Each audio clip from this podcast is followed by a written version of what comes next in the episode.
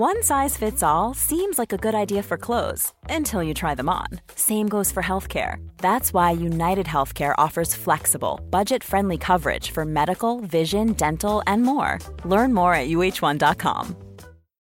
Millions of people have lost weight with personalized plans from Noom, like Evan, who can't stand salads and still lost 50 pounds. Salads, generally, for most people, are the easy button, right? For me, that wasn't an option. I never really was a salad guy. That's just not who I am. But Noom worked for me. Get your personalized plan today at Noom.com. Real Noom user compensated to provide their story. In four weeks, the typical Noom user can expect to lose one to two pounds per week. Individual results may vary.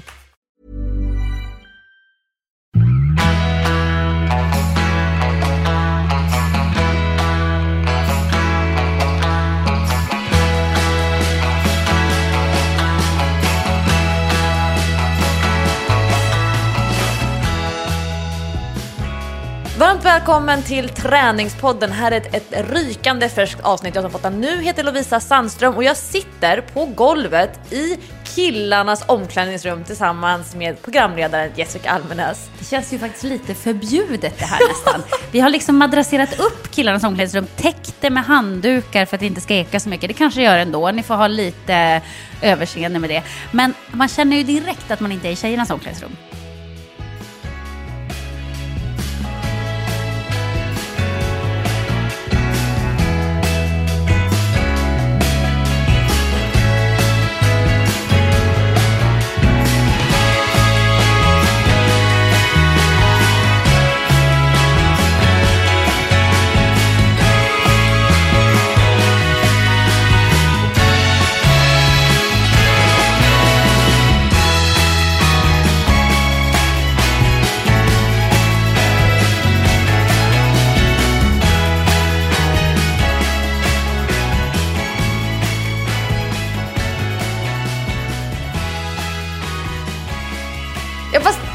Har någon, vad ska man säga, någon eh, förutfattad mening här om att killarnas omklädningsrum ska vara äckligt.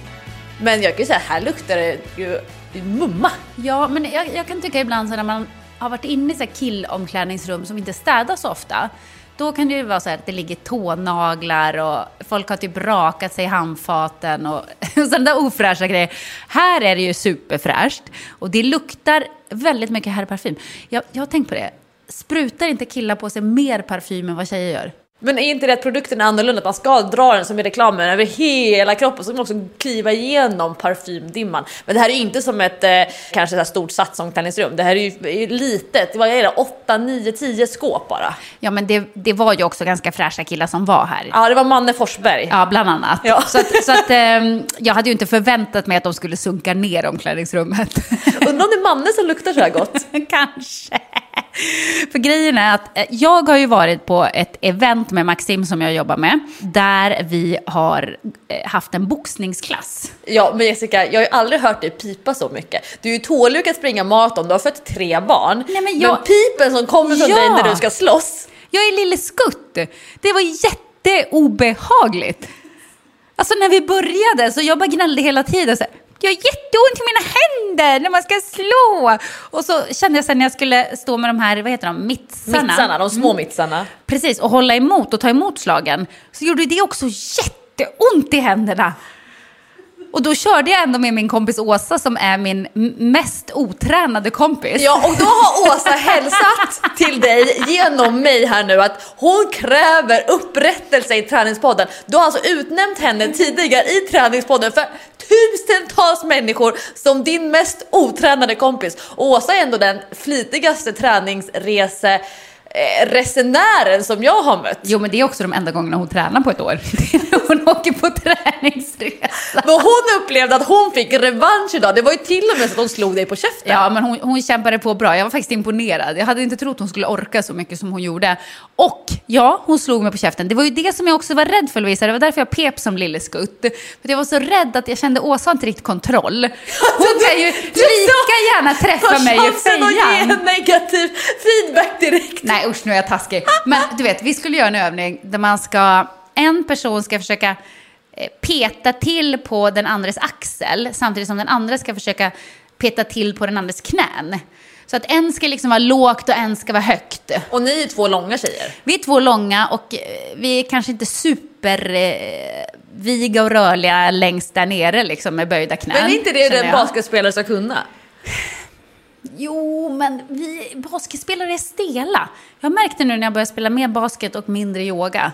Man blir stel, man är liksom en stor klump. Man är inte så himla smidig längre, tyvärr. Men då i alla fall så fick ju Åsa, hon, hon missuppfattade det här med att man skulle liksom peta på varann. Så jag fick ju en rak höger i fejan. Alltså, det var som att hela ansiktet bara blossade upp och blev alldeles rött och pulserande och varmt. Och jag, jag gillar ju inte att slåss, det är inte min grej. Jag tyckte, det var, jag tyckte faktiskt att det var ganska obehagligt. Men det räcker ju med att man får en sån där lite lätt miss som blir en träff. Det ska ju egentligen vara bara en markering för att inse hur otrovärdigt det är med alla filmer och serier när man får en riktig medveten sån här riktig eh, face slap eller knytnävsslag och de bara reser sig upp som ingenting. På riktigt så får man ju ett handavtryck på kinden. Ja, och det är ju inte få smällar de får i filmerna heller. Man kan ju fatta att ungdomar inte kanske riktigt fattar hur mycket man kan slåss innan det är riktigt, riktigt farligt. För att eh, bara den där lilla felträffen som jag fick i fejan, det gjorde rejält ont. Jag kommer att få en eh, svullnad här på mitt kindben tror jag. Men jag måste ändå säga, jag ska inte såga boxningsklassen nu för att det var väldigt kul. Ni garvade jättemycket, jag Ja. satt bredvid och kikade. Vi skrattade jättemycket. Det var jättekul och det var jättejobbigt. Man blev supersvettig utan att man egentligen tänkte på det. För att det var ju så mycket koncentration också. När man har dålig koordination så måste man ju stå och tänka både när man är den som håller mittsarna och när man ska boxa. För höger och vänster arm gör ju inte samma sak. Nej, och man ska följa något slags mönster. Det är som danssteg man ska lära sig nästan. Så det är så här, rak krok, uppercut och böj ner huvudet och dyk under och allt vad det heter. Jag är inte så bra på termerna. Men det som jag tycker är kul, jag kollade på, ni hade ju en tjej, jag tror hon hette Hanna från Fightbox. Det är ju att det inte bara var boxning utan att det var lite vanlig, här, lite kamp, kampövningar och sen så en hel del fys. Så att, för jag kan ibland känna, om man gör boxningsträning med någon som inte är så duktig, då går det åt väldigt mycket energi till att bara hålla koll på koordinationen. Så det blir inte så jobbigt. Det blir inte så mycket kraft i slagen, man vågar inte slå så hårt på mittsarna, man kanske inte har handskar som klarar av att träffa hårt på mittsen. Men då är det ju skönt att få upp intensiteten på passet om man tänker att det ska vara riktigt flås, flå, en flåsklass. Att faktiskt få göra knäböj, få göra lite hopp och liknande så att man fortfarande håller intensiteten uppe mellan de här tekniskt svåra övningarna. Ja, men jag är helt slut. Om jag skulle slippa det där med att slåss så skulle jag börja på boxning. det, det kan jag säga. Men då ska ju du gå med Kamperhaug. Hon har ju, nu ska vi se om det jag säger, eh, night fight. Då behöver man inte slå på varandra, då slår man på en sån här jättestor säck. Ja, men det skulle jag faktiskt kunna tänka mig. Det, och det, det tyckte jag var jättekul för man fick också göra så här kluriga grejer, typ jag har varit med på hennes pass, att, låt säga att man ska göra en burpee Ja. och så slår man två gånger på säcken. Och så gör man en burpee och så slår man två gånger på, på säcken. Eller att man står i ett utfall och slår på säcken. Sånt där tycker jag är kul. Jäklar, det låter jobbigt. Då behöver man inte hålla upp garden för att ta emot, det är inte som att säcken kommer slå tillbaka på dig. Nej, exakt, för det är det som jag tyckte var lite obagligt. Men jag kommer att tänka på att jag tyckte att det var väldigt kul att testa på en ny träningsform. Men jag gör det lite för sällan, känner jag. Nej, men, men man hinner men du inte har ju med både riktigt. basket och hästhoppningen Ja, nu. jo.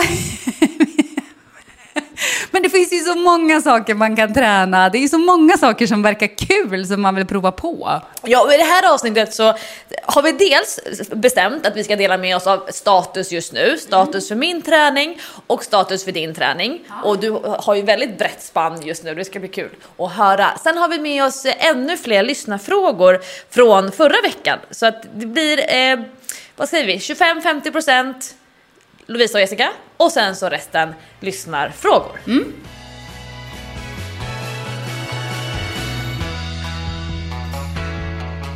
Träningspodden sponsras den här veckan av DN Digital och det är vi väldigt glada för Lovisa för DN har ju eh, kanske lite bättre nyheter, får man säga så, än slasket. Men det handlar ju inte om att det är bättre som i att det bara är good news, att det bara är de här eh, feel good nyheterna. Men det kanske att det är lite mer sakligt, lite mera, vad ska man säga, verklighetsbaserat. Ja, men jag tycker om det här att man ser en rubrik när man klickar in på DN Digital. Man ser en rubrik och det är ungefär vad artikeln handlar om. Inte som när man går in på till exempel vissa kvällstidningar eh, och så ser man en rubrik som man tänker, men vad sjutton är det här? Och så klickar man in och så är det ingenting. Antingen är det något som är liksom lite eller extremt skruvat eller så är det något som hände för 20 år sedan eller du vet. Då, jag tycker att man känner sig lite lurad. Jag gillar ändå att man vet vad man får när man trycker på en, på en länk. Jag har varit trogen DN-prenumerant ända sedan som jag flyttade hemifrån. De första åren så sponsrade mamma mig med DN-prenumeration för hon tyckte det var viktigt att jag läste ja, men typ riktiga nyheter. Idag så betalar jag min egen DN-prenumeration sedan många år tillbaka, men jag gillar att läsa från framsida till baksida varje dag. Sen klickar jag inte in mig på de där skitrubrikerna som hamnar i andra flöden, utan då vet jag jag har läst DN, då känner jag så här, men jag har bra koll på läget och jag är jätteglad över att mina barn numera varje dag kikar över min axel, tittar på bilderna, börjar läsa de här stora rubrikerna och försöker liksom förstå hur läser man en tidning? Hur är framsidan på en tidning upplagd?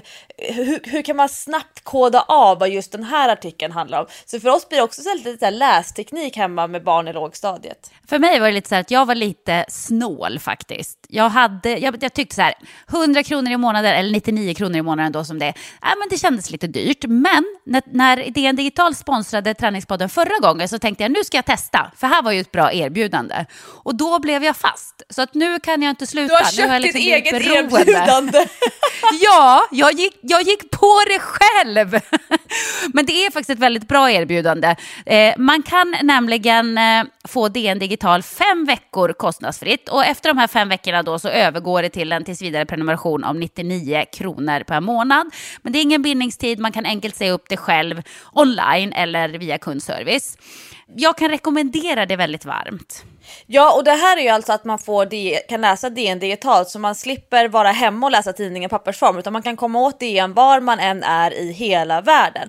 Och man går in på dn.se snedstreck traningspodden och där får man automatiskt det här erbjudandet med fem veckor gratis och sen 99 kronor per månad. Men Jessica, vad läser du i DN just nu? Vad är du liksom lite extra fokuserad på? Nej, men jag är ju besatt av regeringsbildningen. Jag, jag, tycker att det är så spännande att se hur ska det gå för Sverige. Kommer vi att få en ny regering? Det kommer vi ju, men hur lång tid kommer det att ta och hur kommer den att se ut? Och där kan man ju verkligen få eh, alla möjliga Eh, vinklingar faktiskt i DN. Så att, eh, är man intresserad av det då tycker jag att man ska gå in och läsa de väldigt många artiklarna som handlar om just det. Du då?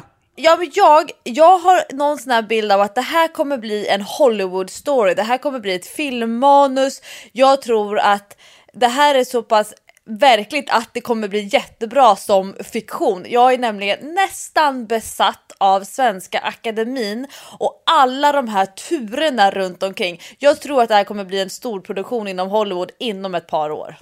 Vem kommer att spela Horace Engdahl? Är det Kevin, ba Kevin Bacon? Ja, passar perfekt! Vi får väl se om du har rätt, men tills vidare så kan man gå in och läsa mer om det här på DN Digital. Exakt, gå in på dn.se snedstreck träningspodden och registrera dig för fem veckor gratis DN Digital.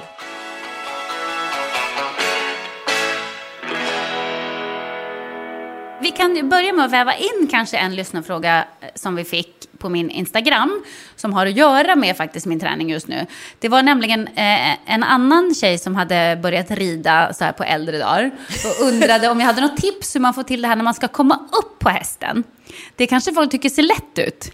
Men jag ska tala om för dig att när man inte har ridit på ett tag, komma upp på hästen, det är en jäkla utmaning. Men då tar vi fram filmtemat igen man kollar på film. Ja, då hoppar de ju upp spänstigt. Man sätter upp en fot i, i någon... I en stigbygeln. Stigbygeln. Mm.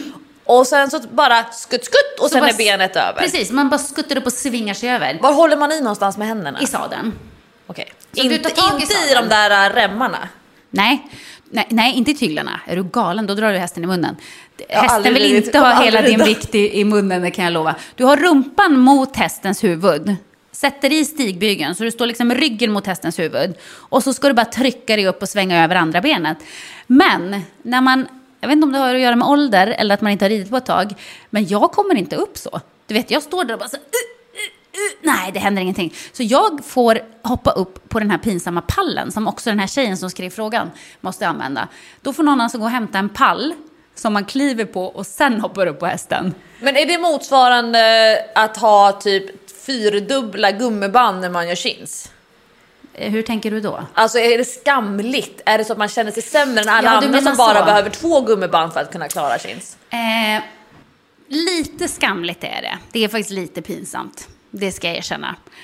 Jag skäms lite när jag måste be dem Räcker man upp handen innan och så säger man ursäkta fröken, jag skulle behöva pallen. Men man försöker ju säga det så att det ingen annan hör. Skulle, du, skulle, skulle du kunna hämta pallen? Så lite tyst när man går in i manegen liksom. Och så försöker man prata om någonting annat under tiden så ingen ska tänka på att man använder den där pallen. Men jag har faktiskt inga tips för att svara på den frågan. För att jag kämpar fortfarande med det där själv. Komma upp igen på en hästrygg utan att behöva hjälp eller en pall. Och, och då, ibland säger folk så här, men ska jag slänga upp dig? Du vet att de tar tag i ena foten och liksom kastar upp en. Jag kände så här, nej, där ska jag hänga där som en eh, klump dödkött liksom? Och, och någon ska försöka kasta upp mig, det kommer inte att gå bra. Så, Men är det styrka eller rörlighet eller mod som är grejen när man ska upp? Jag tror att det är lite av varje faktiskt. För att det är ju ganska mycket styrka. När du tänk dig att du står ju på marken och håller benet högt uppe så ska du liksom trycka ifrån det här benet du håller sådär högt uppe. I en ganska konstig vinkel. Lägga över tyngden där. Ja, du måste ju ha all tyngd i den där stigbygeln.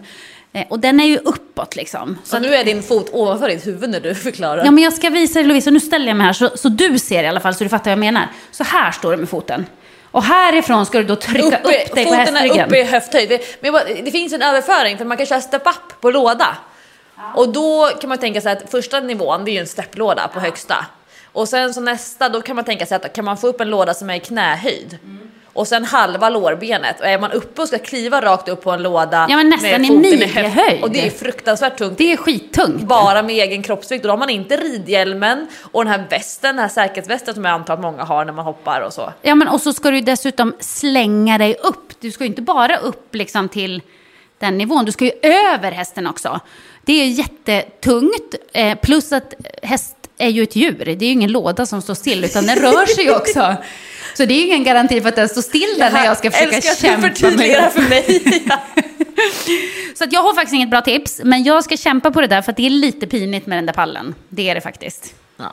Men vi kan väl säga då att, att eh, styrka, rörlighet och mod är det som krävs, men kanske också kontinuitet, att man tränar. Kan man inte ha det sån här som, eh, är det inte naprapat-Jonas som har som tips när man ska träna rörlighet? Eh, om det är huksittande, en av hans såna här favoritövningar, då säger han att om man, man ska träna på att sitta på huk, alltså om det är typ 30 minuter om dagen, det är ju ganska mycket.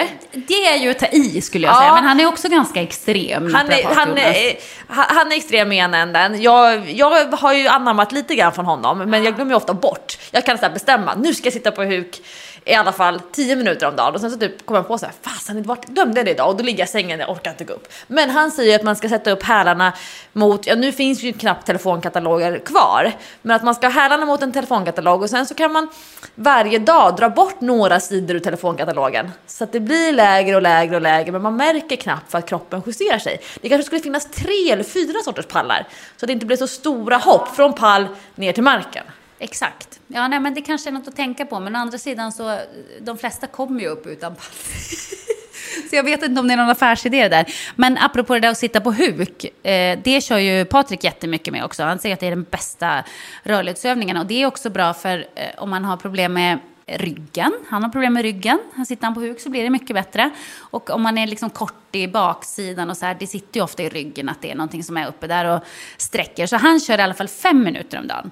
Han säger så här, fem minuter om dagen är bra. Och det kan man ju kanske börja med. Jag tror kanske inte man ska sikta på naprapat-Jonas 30 minuter från start. Det kanske är så att han säger 30 minuter för då vet han att det blir 5 minuter. Men så där gör han. För att jag har ju gått hos honom, vet du. Och då får man massa övningar och man bara säger Gud, men hur ska jag hinna göra alla de här övningarna? Det tar så lång tid. Men då säger han ju nästa gång när man kommer tillbaka, när man säger så här, ah, jag har inte riktigt hunnit göra allt jag skulle göra. Men det visste jag, säger han. Så du fick ju många fler repetitioner och övningar än du skulle göra, för att jag visste att du inte skulle hinna göra allt. Men gud vad jobbigt om man är en sån person som då gör allting som terapeuten säger. Jag eh, fick, nu kommer en liten confession här. Jag fick en utmaning av min tränare nu.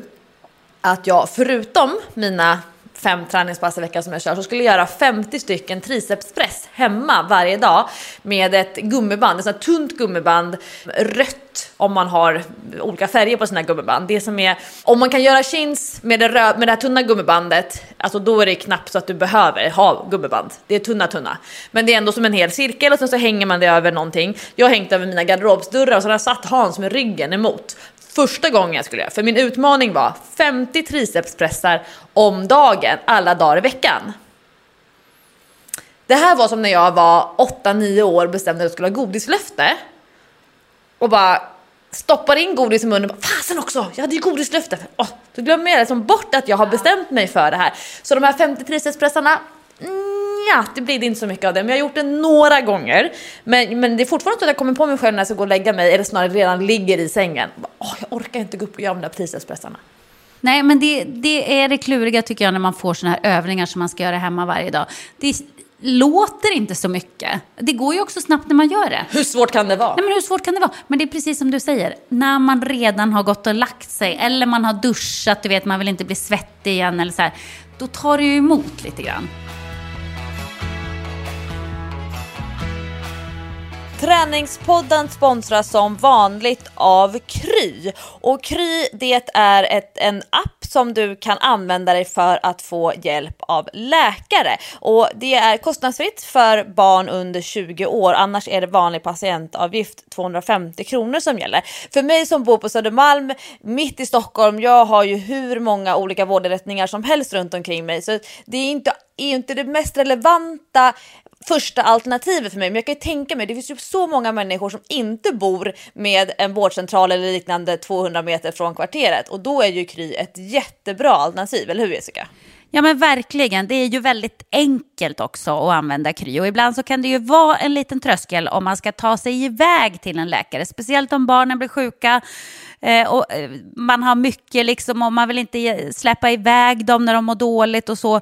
Då kan man ju få hjälp väldigt fort via Kry. Det tar ju oftast bara några minuter innan man får eh, träffa en erfaren läkare. Eller Lovisa, det här är något som du och jag inte visste om. Man kan också få träffa en psykolog.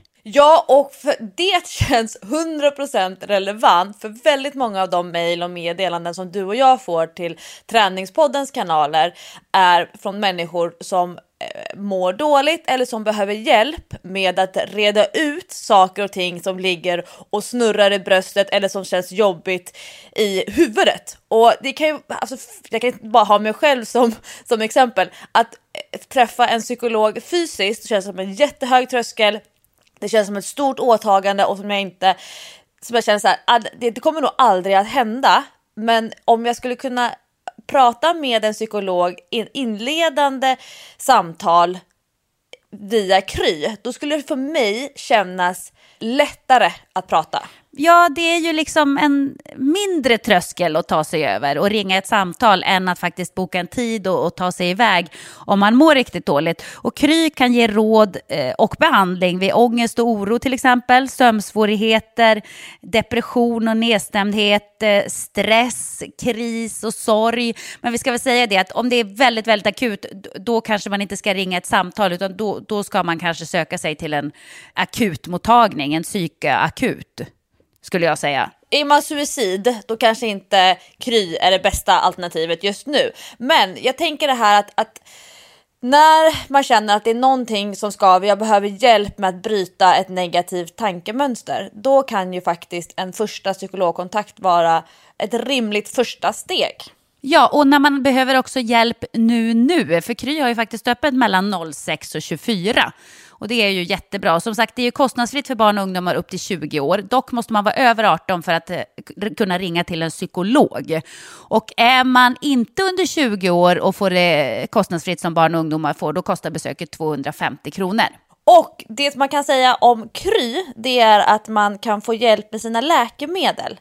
Det är också såna grejer. Ja, på Södermalm, hur enkelt som helst. Vi har apotek som öppnar typ till midnatt, men det gäller ju ganska få människor om man tittar på hela Sverige. Man kan få till och med få hemleverans av läkemedel. Det är ju faktiskt super, superbra.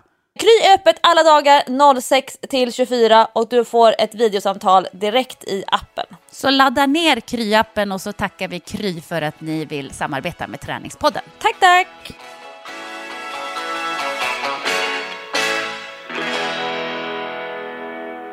Men Jessica, tillbaka till hästen. Ja, Hur går det med din hoppning? På filmerna för en som inte är proffs, som eh, kanske inte heller kan bedöma om någon är jätteduktig, så ser du asproffsig ut när du hoppar. Nej, men vet du vad? Det går faktiskt över förväntan. Jag är helt chockad själv, för jag har inte hoppat på tio år. Så man tänker ju ändå, jag är ju ringrostig. Men jag har ändå lite känsla för liksom avstånd och så här. Man ska ju räkna steg. Det här är ju väldigt svårt för dig som aldrig ens har ridit. Räkna hur det skulle låta då i huvudet Nej, men man ska liksom räkna stegen mellan hindren. Så här, min ridlärare kan säga så här, ja, mellan det här hindret och nästa hinder så är det fem eh, normala steg. Och det betyder att man ska, Häststeg? häststeget. Man ska rida ett normalt tempo på fem steg. Då ska jag räkna galoppsprången då. Då, då sitter man så här, så räknar man en, två, tre, fyra, fem. Och om man då känner så här, det kommer bli lite långt, då får man försöka styra så att man kommer lite närmare. Känner man att det här kommer bli lite nära, får man liksom försöka använda vikten och, och hjälperna så, här, så att man kommer lite längre ifrån.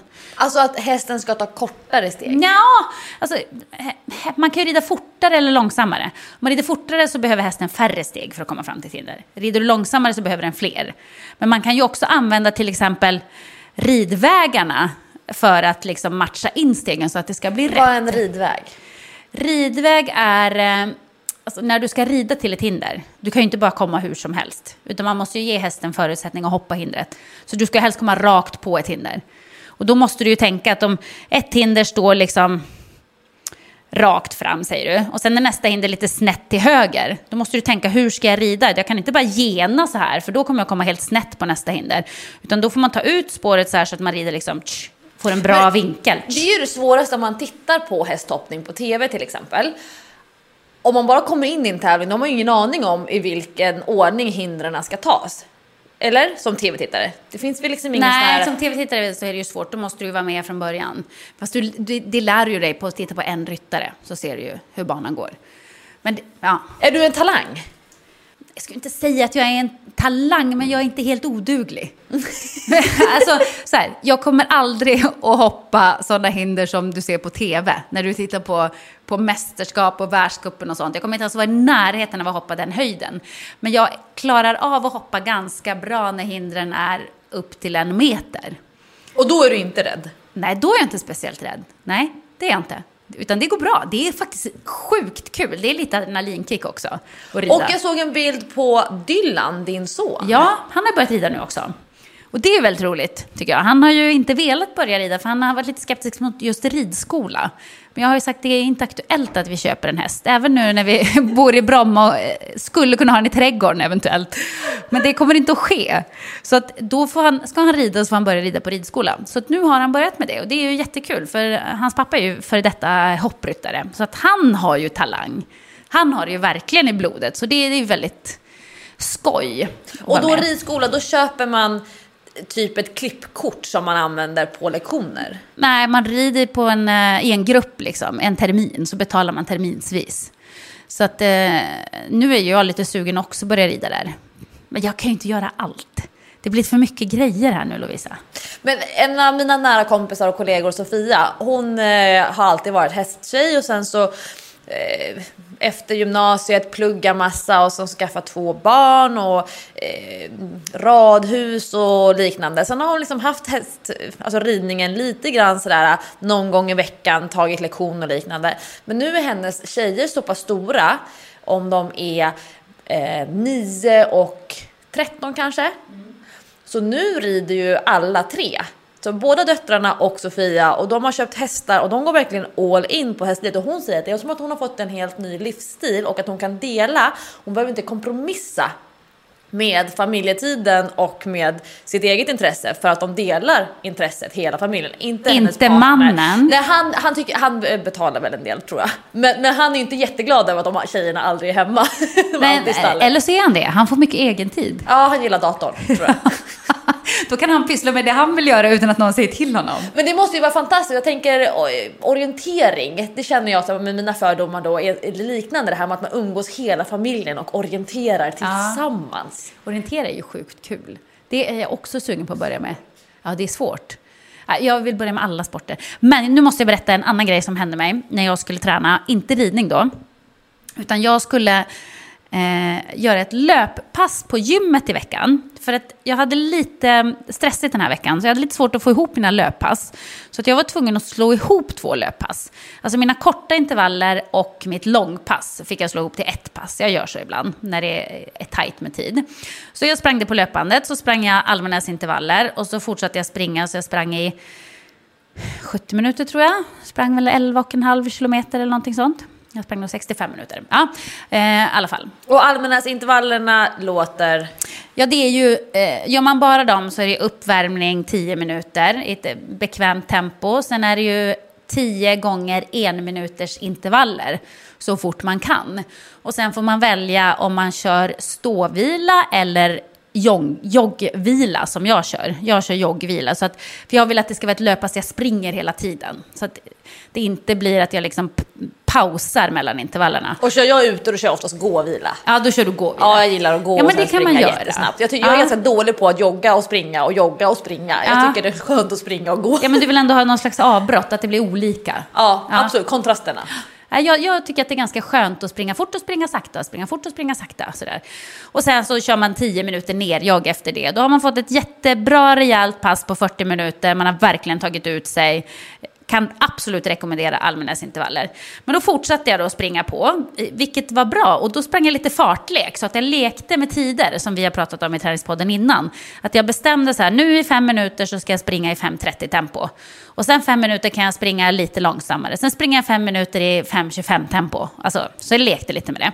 Jättekul, supersvettigt. Jag var dödstrött efteråt. Går ner i omklädningsrummet på Sats, tittar mig i spegeln och tänker vad i helvete.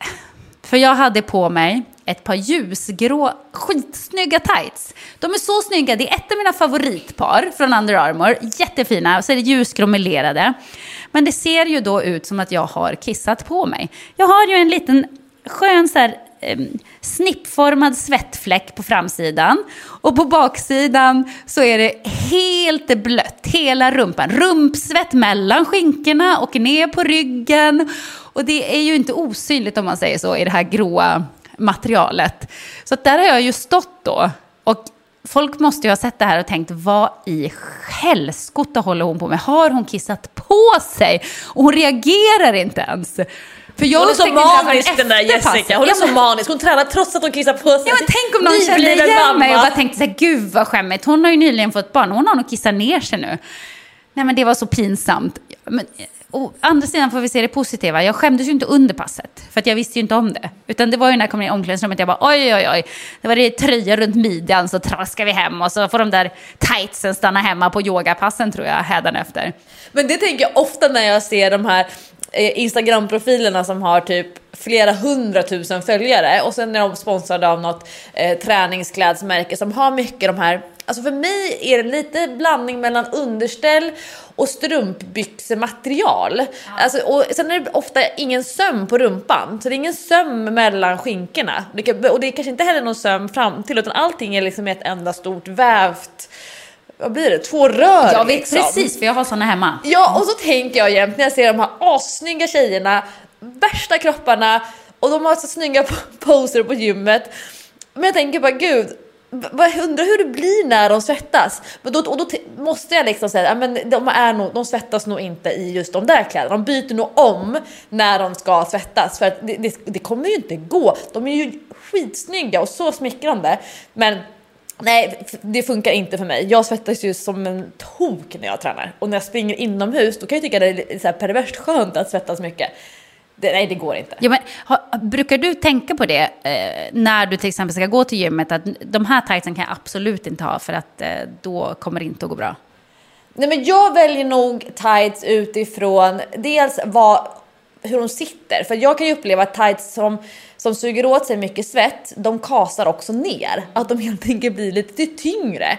Eh, och det är ofta samma sorts, när du säger det här melerade materialet. Ehm, Men ja, nej, ja, jag väljer tights för svettfaktorn. Ja, jag kommer ju inte att välja de där grå igen när jag går till gymmet. Men jag såg ju nu faktiskt när vi skulle boxas, jag var väldigt nyfiken.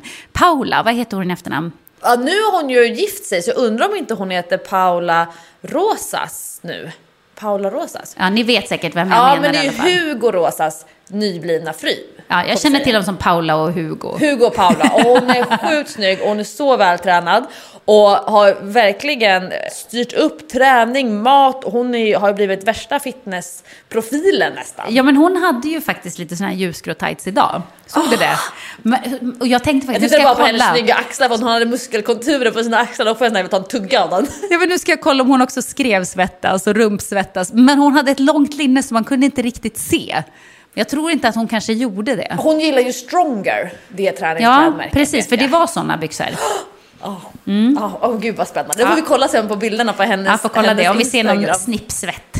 Men, men förutom då hästhoppning Jessica, så håller du på med basketen. Du får ihop de två delarna med ditt kombinerade maratonprogram som du liksom individualiserar för att det ska funka. Är det de tre delarna som du satsar på nu? Ja, just nu. Men jag, jag fick faktiskt till ett styrketräningspass i helgen och det var väldigt skönt för jag känner att jag har saknat det. Jag behöver eh, muskelbyggnaden känner jag. Jag, jag. Kroppen känns inget bra när jag tappar muskler. Och jag vet inte, man tappar nog muskler snabbare när man blir lite äldre. För det känns som de bara oh, försvinner när man börjar springa mer och så. Så att det var jätteskönt att få till det passet. Jag måste få till lite mer styrketräning. Men jag vet inte hur man ska hinna med allting. Det tänkte jag på när vi träffade den här Lukta Gott-mannen, Ja. Mm. Manne Forsberg. För han har ju till och med haft ett, eh, eller har ett Instagramkonto som heter typ Forsberg lyfter. Jaha! Som handlar om hans, hans styrkelyft. Och jag har någon bild av honom så här. Jag, manisk kan låta så negativt men, men väldigt fokuserad. Och precis som du är sån här, som vill lära sig allt om just det området. Så när han skulle hålla på med styrketräning då vart han ju jättebra på det och började så här engagera sig i, i, i styrkelyftsklubben och liknande. Och sen nu i, eh, vad blir det, i våras så ville han börja springa. Och då går han så all in på löpningen så han springer först halvmaraton och så två maraton i år och ska springa sitt tredje maraton nu i Göteborg. Och jag bara tänker så här, gud alla musklerna bara de rinner ner längs med höften och vaderna och sen poff Men han sa ju det också, att han hade tappat muskler. Han verkade ju fine med det för han märker också att han blir bättre på att springa när han inte har 20-25 kilo biff.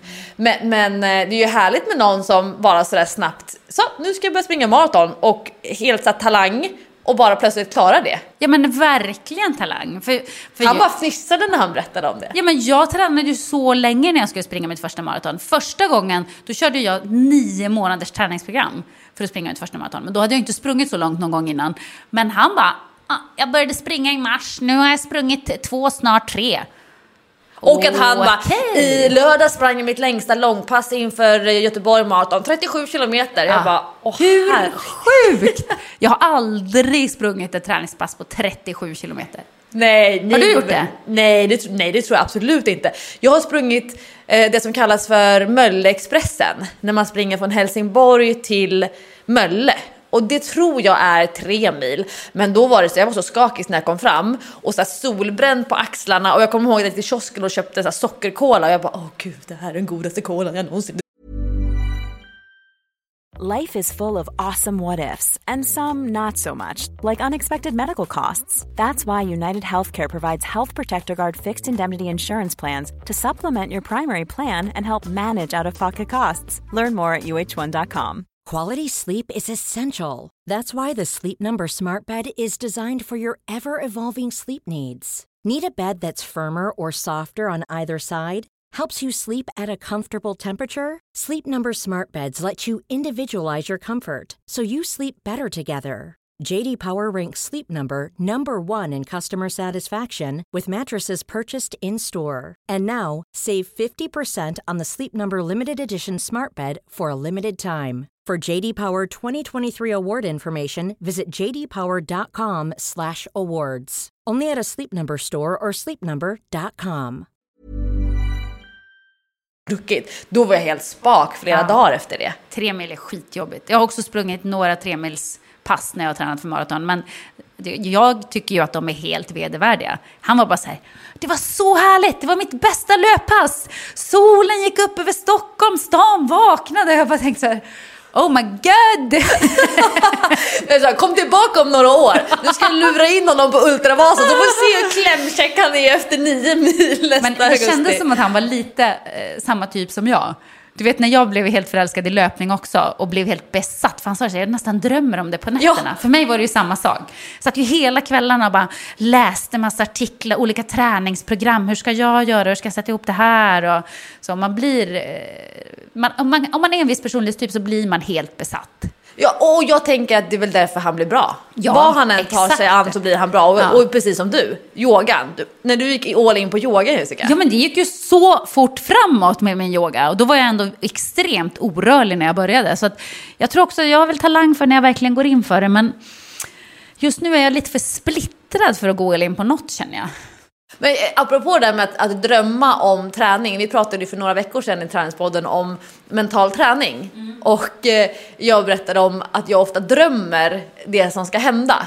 Och att det är en del av mig, eller del, ett sätt för mig att så här, processa. Och att jag ofta går igenom de här typerna av här, kriser inför att jag ska göra någonting som är lite svårt eller som jag är ovan vid eller liknande. Och så fick jag ett sms nu i morse av en kompis till mig, Victoria, som hade lyssnat på det avsnittet av Träningspodden och hade börjat asgarva rakt ut i kontorslandskapet. För att hon kom nämligen att tänka på att jag i söndags, häromdagen alltså, kom till gymmet, vi hade träning tidigt. Och är så här lite så här, jag blev nästan rodnad när jag tittade på tjejerna när vi möttes vid, vid, vid skivstängerna. Och så jag bara, jag, hörni, jag måste berätta. Jag, har haft en, jag hade en sån jädra konstig dröm sista minuterna innan jag vaknade på morgonen. Och de drömmarna är ju så konstiga. Ja, det är en sak att man drömmer när man liksom precis har somnat de första timmarna. Men det här med att klockan ringer mitt i drömmen och så vaknar jag och tänker åh herregud, hur sjuk hjärna kan man ha? För hon skrev i sitt sms nu, men du, här, det här med sanddrömmar och att gå igenom terapigrejer. Hur kopplar du då ihop det med din dröm häromdagen? Därför att då hade jag, och nu tar vi vid med det här sexämnet som vi lämnade förra veckan när vi pratade om så här insomningsmetoder. Men då hade jag ju någon sån här Nej, jag vet inte men, hur, hårt jag kan, kan berätta om den här drömmen. Men det var i alla fall att det var två tonårskillar med. Oj! Och att jag typ dirty! insåg där och då att jag hade blivit tant. Eh, och hade jag alltid tänkt mig själv som en så här ung kvinna. Och att de bara, men gud du är ju sån här äldre mogen dam. En milf. Och jag har alltid sett mig som en sån här teenager. Ja, men, en del säger så här, milf, det är typ den värsta komplimangen man kan få. Det är det hemskaste, det är nästan en förolämpning. Och jag har alltid sagt, ah, mm, milf, det är så okej för mig. Så jag kom till gymmet, rodnar av att okej, jag har varit då med två tonårskillar i natt i min hjärna. Och så, så varje gång jag kom att tänka på det, då kände jag så här hur kroppsvärmen steg. Och att så här, jag, eh, kinderna blev så här lite rosiga och inte av att vi tränade. Så när hon sen hör i efterhand om mina sanndrömmar så hon bara, åh herregud, så jag hoppas att inte det där kommer falla, eh, bli sanning. Men det kommer det väl inte att bli? Kanske om några år när du får en kris. Men vad intressant att drömmarna tar upp det där med att, att eh, hitta att, men gud jag är ju inte ung längre. Att de bara tittar på mig i den här drömmen och bara, åh gud du är sån äldre mogen dam. Men det sjuka är att jag tror att man blir aldrig av med de där tankarna. Jag tänker fortfarande att jag är ung och lovande. Förstår du? Vilket är helt sinnessjukt. Talang! Ja, jag är ung och lovande liksom. Jag, jag kan till och med tänka på det när jag spelar basket. Och då är alla som spelar med mig, de är ju minst 15 år yngre. Jag tänker ändå så här, ung och lovande. Så härligt! Ingen insikt alls. Verkligen ingen insikt. Verkligen inte. Jag tror inte ens när man ser sig i spegeln att man egentligen ser hur mycket äldre man har blivit. Jag, jag ser ju liksom fortfarande samma unga, lovande person. Framsidan på Veckorevyn omslag. Typ. Det är som när jag, när jag eh, pratar med något företag som säger, så säger de till mig så här. Ja men Lovisa du har ju lite äldre målgrupp. Eh, jaha, nej, jaha, vilken ålder då? Då tänker jag ju så här, mig själv, 35 snart. Det är en lite äldre målgrupp tydligen. Är det? Ja, jag blev helt chockad. Jag tänker så här, äldre målgrupp, men då pratar vi typ 50 plus. Fast jag tror vi, vi ska vara glada att vi inte har den här 18-årsmålgruppen. Nej, den ängsliga målgruppen. Ja, nej men vad jobbigt det hade varit. Då hade vi varit tvungna att göra massa konstiga grejer på YouTube och, och sånt. Såna pranks och hauls. Typ. Och att man måste prova på saker. Ja, och att man måste vika ut varenda detalj om sitt liv. Ja, nej. Det vill man inte. Apropå ditt liv. Ni har haft inbrott. Åh, Det var inte kul. nej. Och så deppigt. Och Hans, min man, han var så ledsen. Och visst, han var klart att han var ledsen över inbrott, men han var jätteledsen över att hans bästa kompis, hans trognaste vän, hans vardagscykel, den hade blivit stulen. Han, han var helt tom i själen. Han hade som en hinna över ögonen. Och den cykeln, alltså det är ju verkligen en premiumcykel, så att jag ska inte snacka ner den. Men det var ändå i sammanhanget den alltså överlägset billigaste cykeln av de två cyklarna som stod i vårat källarförråd.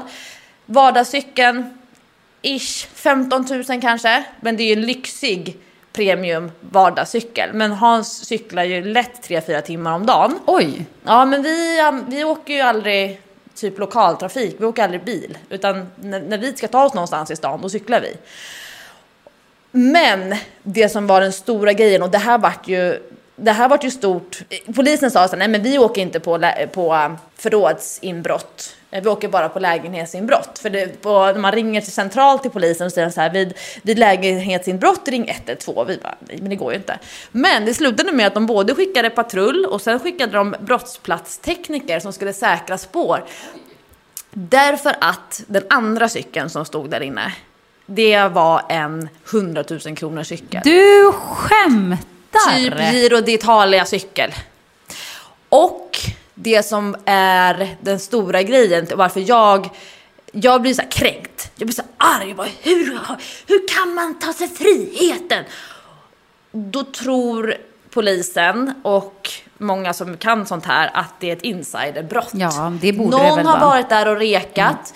De har eh, letat fram en låda längst in i förrådet och hittat en låda, lyft ner den, tagit ur laddaren till cykeln för det är såna här elektroniska växlar så man måste, det låter lite konstigt, man måste ladda en cykel i väggen.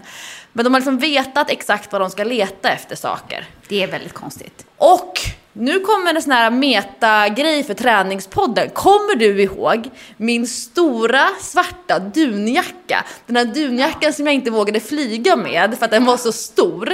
Och jag kan inte ha den apropå att åka tunnelbana för att den, den är så fluffig. Och det är det dyraste plagget jag någonsin köpt. Och jag har alltid sagt till Hans ja men den är avskriven för flera år sedan. Jag har använt den så många veckor. Det är en sån här jacka som klarar minus 30 grader utan att man fryser överhuvudtaget. Den jackan, Blev den stulen? den blev stulen.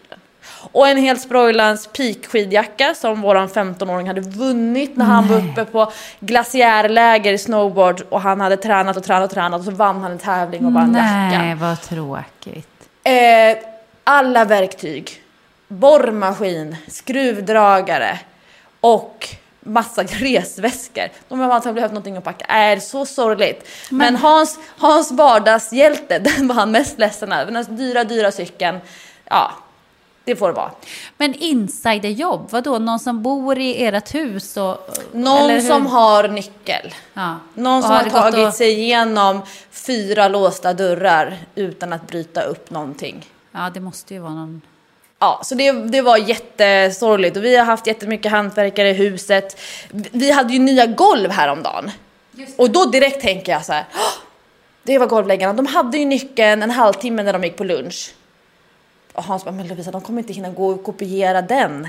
Och dessutom, den är ju spärrad, det är sån här vet du det, kopieringsspärr på dem. Och, och jag också såhär, ja men det var ju bra killar, vi snackade mycket Fortnite och pratade träning. Men jag blir direkt, direkt så väldigt misstänksam runt omkring. Men vi har ju dragit in fiber så vi har haft kanske 30 internetkillar under vintern som höll på och eh, som gick igenom alla skrymslen i källaren och överallt. Så att jag, jag blir mer så här skeptisk. Och nu står jag och tittar ut genom fönstret som den mogna äldre dam jag är. Så varje gång någon går förbi på trottoaren så mm, mm, mm, är det någon som stannar till? Ska den gå tillbaka? Jag tänker, kom, tänk om de ska komma tillbaka och hämta fler grejer. Ja, men ni får byta lås väl? Ja det tyckte jag. Att hyresvärden får byta lås i hela fastigheten och byta portkod och allting. Nej, åh. och sen... Sen är det så här, våran 15-åring då när han, när han fick veta att hans eh, nya skidjacka där var borta.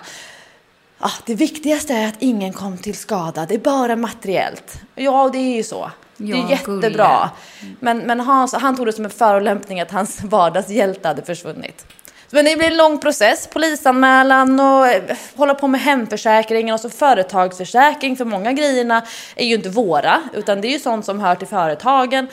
Och som tur var, och det här är ju så konstigt, all poddutrustning mikrofoner, såna här ljudskärmar som vi har. Allt sånt hade de packat ur, ur de här resväskorna som de stal. Som de inte vill ha. Då vill inte de ha det Men de, det var så konstigt. Det var så märkliga grejer. Och att de hade hittat och tagit tillbehör till den här jättedyra cykeln.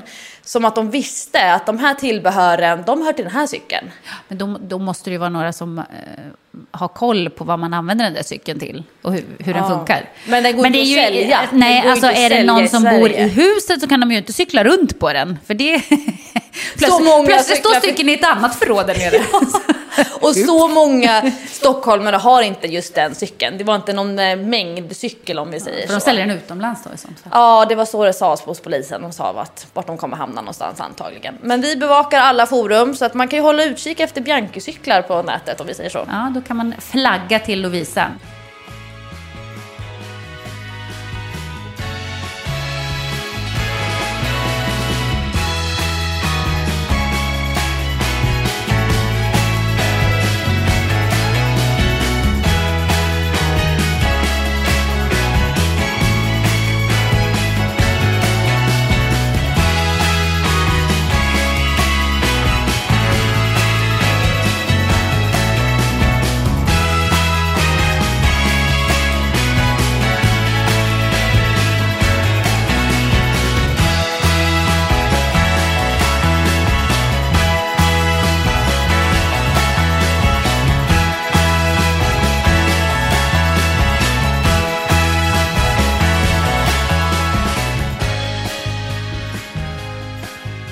Men eh, ditt träningsprogram då? Hur går det med det? Jo men det var roligt när du började prata om det här med att räkna och räkna steg till hinder. För att det, det känns som att jag inte gör någonting annat än att räkna. Och jag fick så bra tips från en följare på Instagram som jag tror att hon var typ musiker. Jag hade nämligen ett pass där det ingick en övning eh, som dels då var ett så kallat superset. Och superset det är när två övningar hör ihop, att man inte vilar någonting mellan två övningar.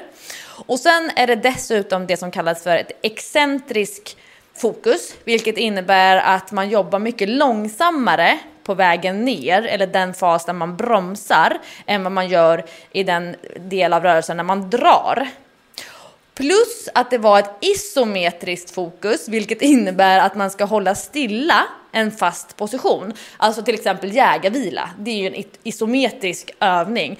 Eller när vi gör, jag gör chins när man ska hänga kvar högt uppe med ansiktet över eh, räcket, också en isometrisk övning i den här övningen som, som jag hade stora problem med och det blir så här kortslutning i hjärnan. Då ska jag först gå upp, det är biceps curl i dragmaskin så att man sätter det som en sån här cykel, ja nu kom cykeltemat där, en sån här cykelrustell liksom. En sån här handtag, det ser ut som en, antingen kan den vara helt eh, rak eller så kan den vara lite slingrad som en, ett cykelstyre.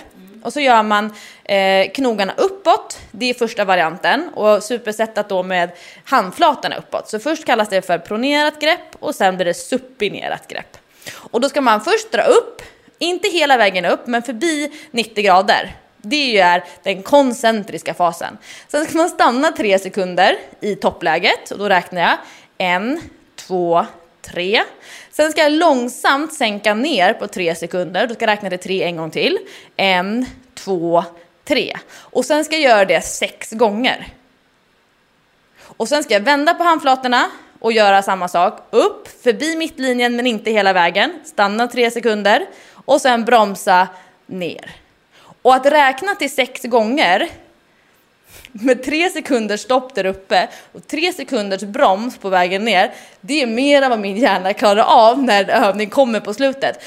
Men då tog jag med mig hennes tips. Då skulle man räkna när man drar upp och sen blir det en, två, tre, en, två, tre, två, två, tre, en, två, tre, tre, två, tre, en, två, tre, fyra, två, tre och så vidare. Ah, okej. Men då blev det för mig i min hjärna en, två, tre, en, två, tre, två, tre, tre. Då blir det, men då har jag i alla fall räknat att den första siffran var hur många repetitioner jag har ah, gjort. det var ju smart. Men så jag tror att det är ungefär samma sak som när man håller på med den där hoppgrejen, att man måste hela tiden måtta in så att man tar i tillräckligt mycket men inte för mycket. Att man inte börjar sänka ner för snabbt eller för långsamt för då kommer man inte heller orka med sex repetitionerna som det är tänkt. Så i den fasen är jag nu i min träning, att jag lägger massa krut på att räkna rätt.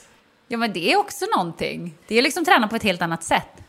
Ja, och det är väl det som är lite så här klassiskt för det programmet som jag följer nu, att eh, detaljerna är jätteviktiga. Det är två centimeter över 90 grader där jag ska stanna, det är inte fyra centimeter. Och sånt har jag aldrig brytt mig om. Och jättementalt utmanande och uttröttande. Men jag märker att alla de här svaga vinklarna som jag har i skulderbladen eller axlarna eller armbågarna, alltså att jag helt enkelt alltid är starkast det är alltid liksom det starka funkar bra och sen blir det alltid för att, att jag fallerar över en viss vinkel och då måste jag liksom gunga till lite grann eller använda vaderna eller liknande. Men det, det är de svaga vinklarna som det här programmet nu säkrar upp. Och i morse, jag var inte med och boxades, för det är ju en del också av min mentala utmaning här den här hösten, det är att jag vill inte springa på de spontana puckarna. Jag har fått bortse från all den här typen av sociala träning.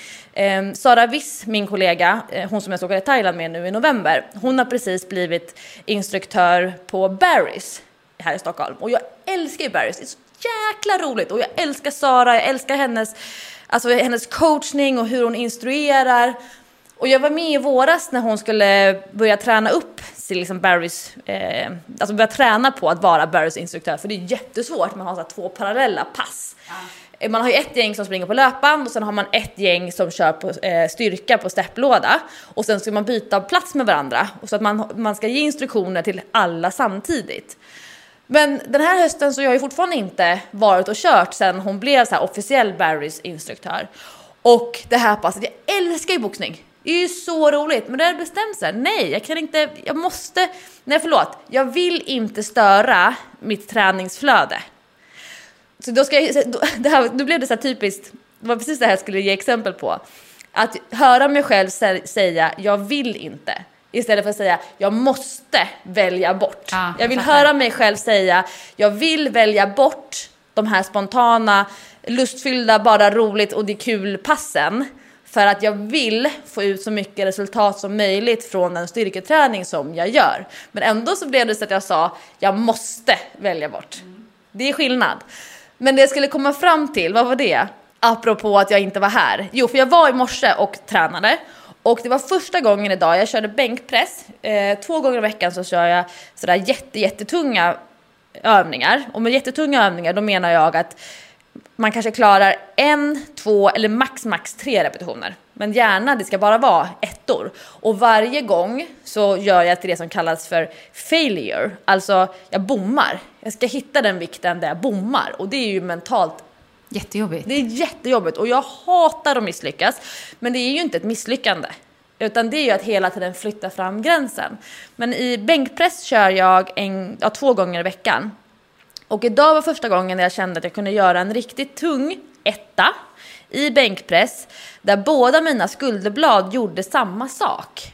Jag har alltid haft ganska knepiga skulderblad och det är ju anledningen till att jag har haft problem med min nacke och liknande. Men nu kände jag verkligen att det var ett jättelångsamt lyft. Jag fick verkligen sega upp den, men jag hade hela tiden kontroll på rörelsen.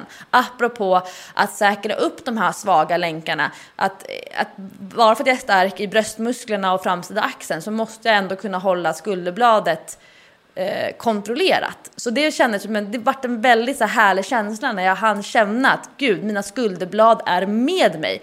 Och då kom jag hit till boxpasset och jag hörde alla ni pratade där, men gud vad det är jobbigt för skulderbladen ja, att hålla mittsarna på boxningen. Och då blev det så tydligt så här, just det, det är ju det som är, är syftet, att bli bättre på att säkra upp alla de här svaga länkarna, för man kan ju slå hur hårt som helst i princip, det är klart det gör ont i handlederna.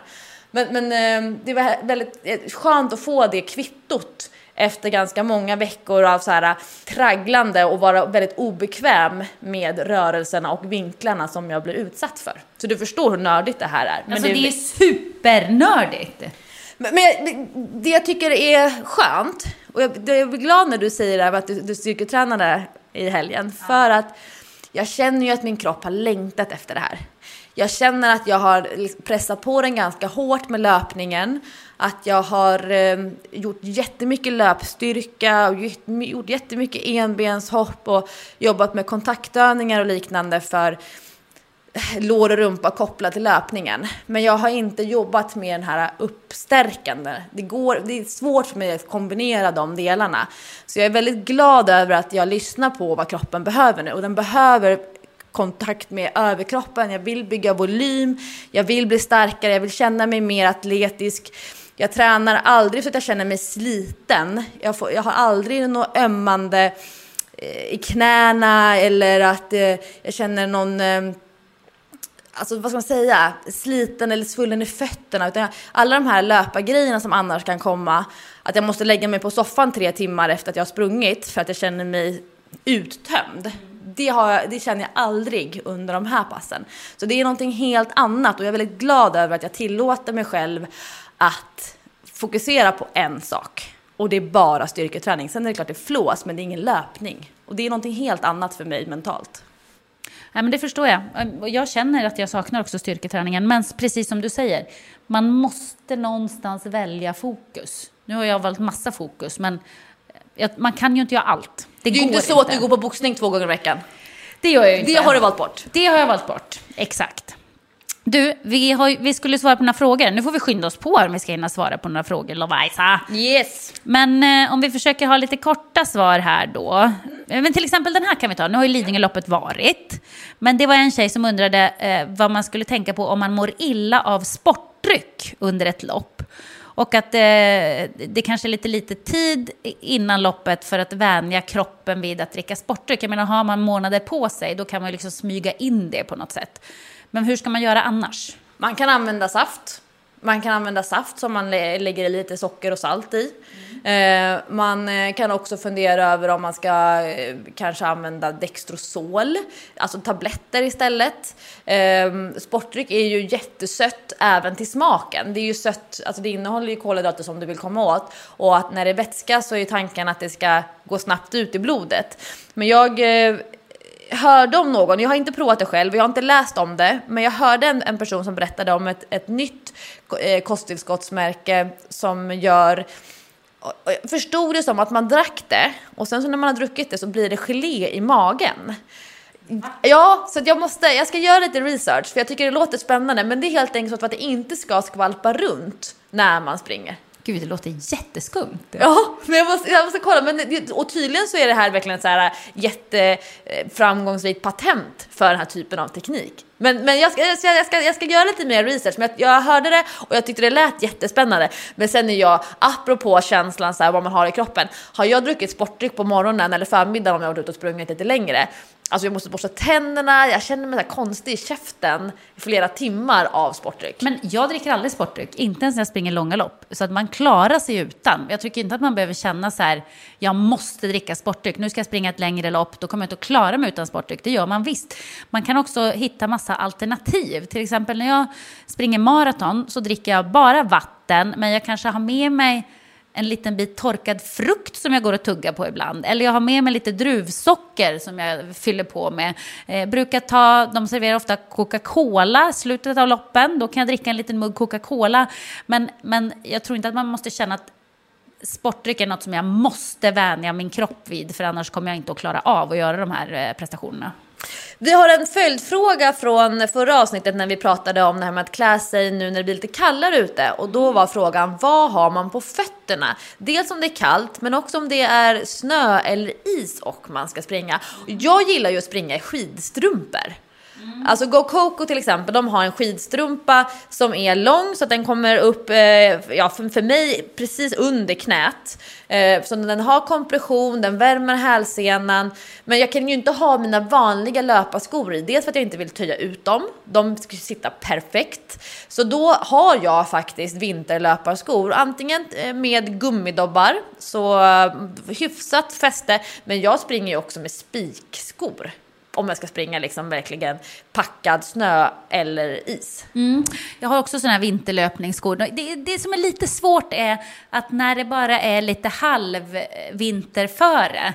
Du vet att det är så här... Morgonfrost. Ja, och isiga fläckar och på vissa ställen på trottoaren så kanske det är lite snö och lite is så att man halkar och så. Men de är ju inte så sköna att springa in på de ställena där det inte är vinterföre, alltså där det är vanlig asfalt. Men Bromma har väl alltid vinterföre så länge det är vinter? det är väl ingen snöskottning där? Ja, men Stockholm, Stockholm är ju inte jättebra på vinterföre. Till exempel förra året då använde jag, då hade vi ju ändå rätt mycket snö. Men om det var året innan det då, för då hade vi inte mycket snö, då använde jag mina vinterlöpningsskor kanske två gånger. Ja, man måste ju tänka att de, de, eh, ska man skriva av dem, apropå min eh, stora dunvinterjacka ja, från Peak där, det tar ju några år. Ja. Å andra sidan, om det inte är något slitage på det, det är ju inte så att du köper vinterlöparskor för att gummit ska vara så bra. Nej. Utan tvärtom, vi kanske inte har så mycket gummi. Gummit skulle ju frysa om det är många minusgrader. Så att då kan man tänka sig att de här löparskorna kommer jag ha nu. Alltså jag tror att jag har ett par Salomon-skor som jag har haft ja, i alla fall 5-6 år använder dem några gånger per år. Man sliter inte jättemycket på dem. Men det man kan tänka på om man nu ska investera i ett par nya skor för vinterlöpning, att man kanske köper en halv storlek eller en storlek större än man brukar ha, så får man plats med två par strumpor. I alla fall om man är så frusen som jag är. Jag måste ha i ett par vanliga kompressionsstrumpor som jag alltid springer på vintern eh, och ett par lite varmare, nästan nästan ullstrumpor drar jag på mig. Men det är kanske skidstrumpor som du pratar om. Eh, så att de får plats, så att man inte köper för små skor, det är viktigt. Jag har fått en fråga här, hur många av dina pass i veckan kör du med PT och hur många av passen är det bara du och ditt girl crew? Vi, vi använder hashtaggen Gru crew för att vi är två minioner och sen har vi en som är väldigt lik Gru. Ja. Eh, smygfuskar ni när PTn inte är med eller lyckas ni hålla fokus och kvalitet på era egna pass? Jag kör med PT två gånger i veckan. Uh, ungefär varannan gång kör jag själv med honom och varannan gång så är Hans med. Så då är Hans, jag och Andreas och då känner jag mig som verkligen sån här, som en lady med två, två stora män. De tre passen som kommer över det, för jag kör fem pass i veckan nu, då kör jag det med mina tjejkompisar. Det var en önskan som jag hade att eh, om, om ni vill kunna ge mig en, en väldigt fin present, då är det att ni hänger på mig på de här passen. Så de kör inte de här tyngsta styrkepassen som jag kör med PT och vi har jättesvårt att hålla kvaliteten uppe på passen. Inte så att vi håller på och lajar och blajar, men många av övningarna som vi har, då kanske det är 30 sekunders vila mellan seten. Mm. Låt säga att man ska göra 10 set marklyft. Det är bara två repetitioner.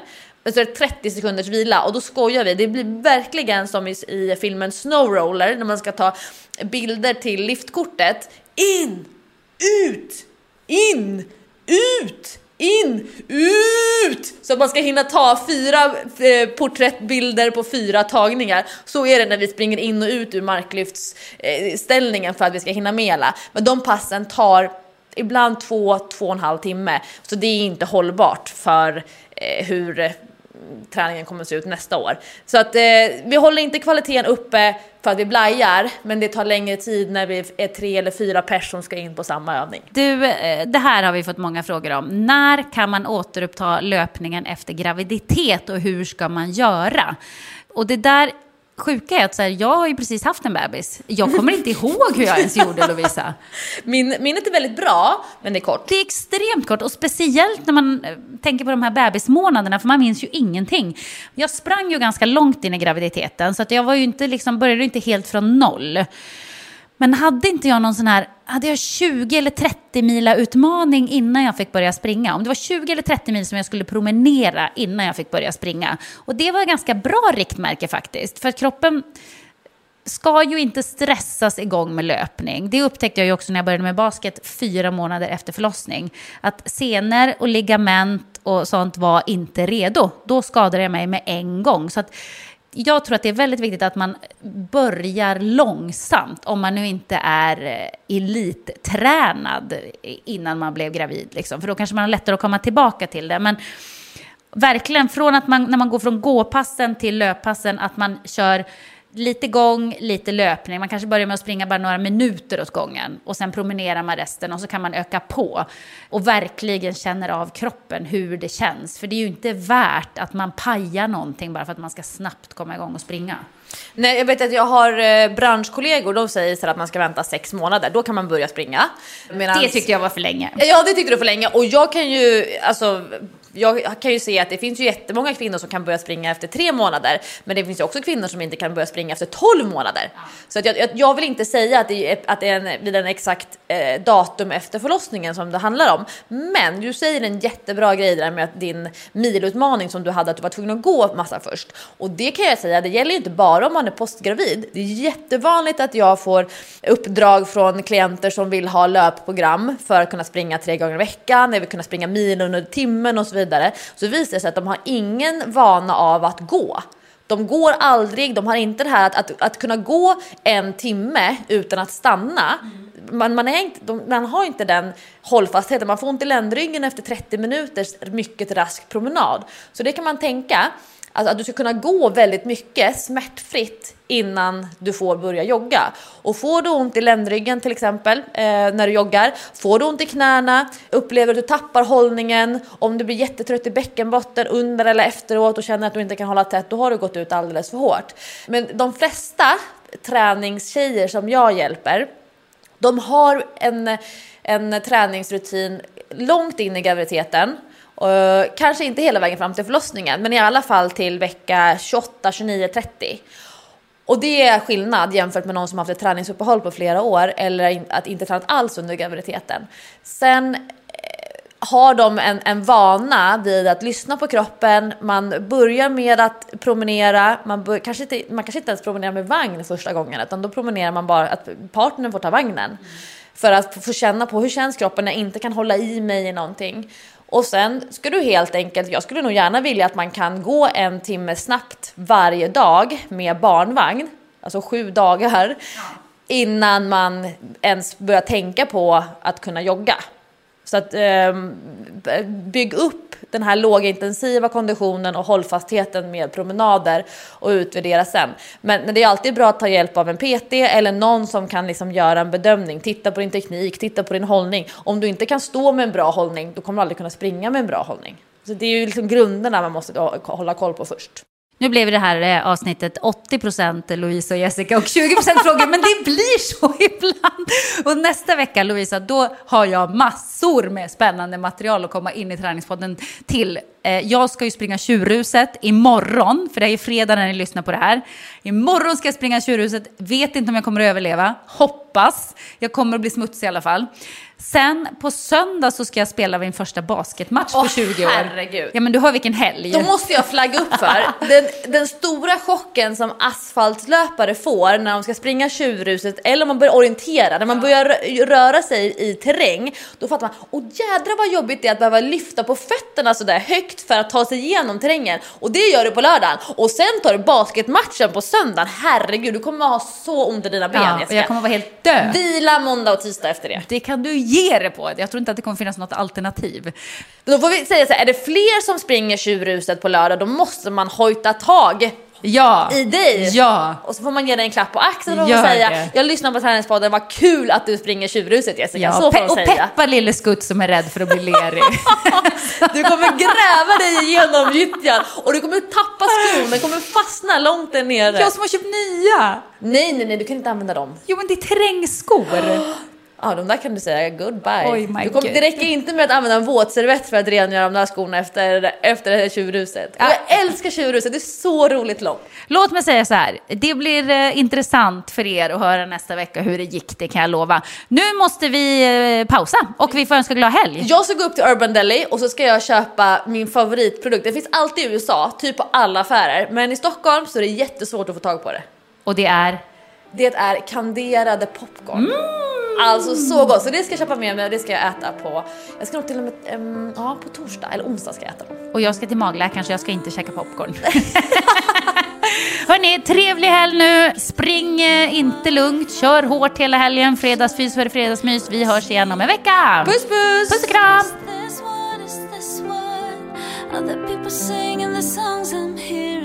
this? What is this? What is this? I wanna touch you more than words can tell, and what is wrong with that? Know what I'm doing, feel that, feel that I'm going closer up.